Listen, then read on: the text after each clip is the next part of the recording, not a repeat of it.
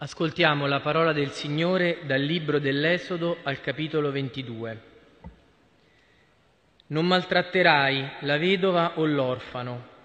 Se tu lo maltratti, quando invocherà da me l'aiuto, io darò ascolto al suo grido. La mia ira si accenderà e vi farò morire di spada. Le vostre mogli saranno vedove e i vostri figli orfani.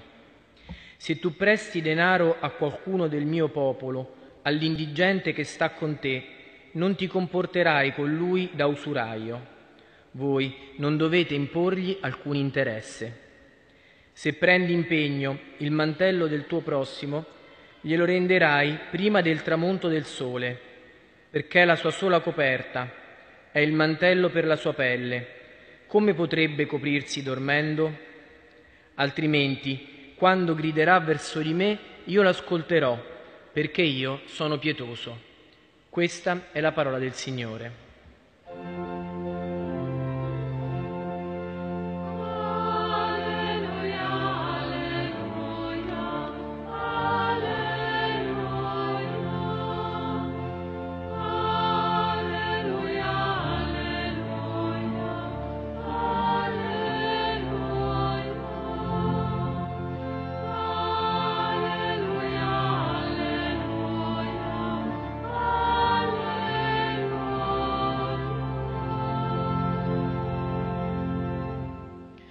Cari fratelli e care sorelle, le parole dell'Esodo che abbiamo ascoltato si collocano all'interno di una raccolta di prescrizioni che gli studiosi chiamano il codice dell'alleanza, perché segue l'alleanza stipulata da Dio sul Sinai con il suo popolo. L'alleanza, quel patto che lega Dio a Israele, ha delle conseguenze nella vita, nei comportamenti, nelle scelte del popolo. Non si tratta di legalismo, come sarebbe facile pensare, ma piuttosto di un modo di vivere che rispecchi la relazione d'amore che il Signore ha stabilito con il suo popolo e che si è rinnovata per noi cristiani nella vita, morte e resurrezione del Signore Gesù. La parola di Dio, infatti, ci ricolloca ogni volta davanti al Signore e chiede di ripensare la nostra vita nel mondo di fronte agli altri.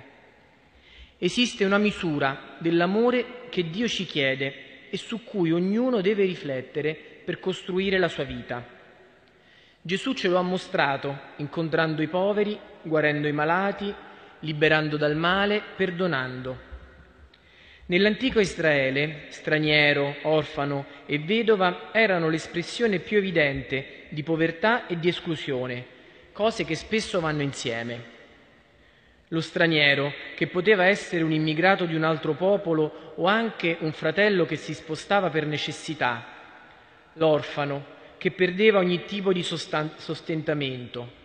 La vedova, che senza la protezione del marito rischiava l'abbandono e quindi la povertà si venivano così a trovare strutturalmente in situazioni di bisogno. Per questo li ritroviamo spesso insieme anche in altri passi della scrittura.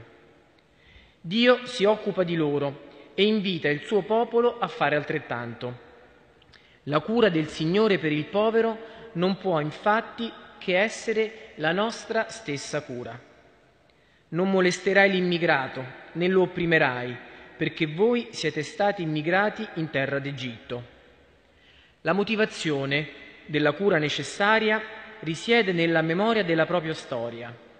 Ognuno di noi è chiamato a ripercorrere sempre la sua storia per ritrovare le tracce della presenza di Dio e di quanto Egli ha fatto per ciascuno di noi.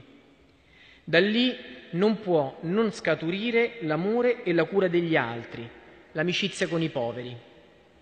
Molti di noi lo hanno sperimentato come una grazia per la propria vita, una liberazione dal dominio dell'io ed anche dal continuo lamento. L'incontro con chi soffre, infatti, ridimensiona sempre la nostra sofferenza e il nostro senso di insoddisfazione. Poi, rispetto alla vedova e all'orfano, il comandamento è non li maltratterai. E la conseguenza è duplice, Dio ascolterà il loro grido, perché Dio ascolta sempre il grido e il lamento del povero. come ascoltò il lamento del suo popolo in Egitto. E quanto ripete poco dopo, quando chiede di restituire il mantello preso in prestito, perché è la sola possibilità per il povero, per il povero di coprirsi la notte. Altrimenti, quando griderà a me, l'ascolterò, perché sono pietoso. Infine, quella violenza verso l'orfano e la vedova ricadrà su chi la commette.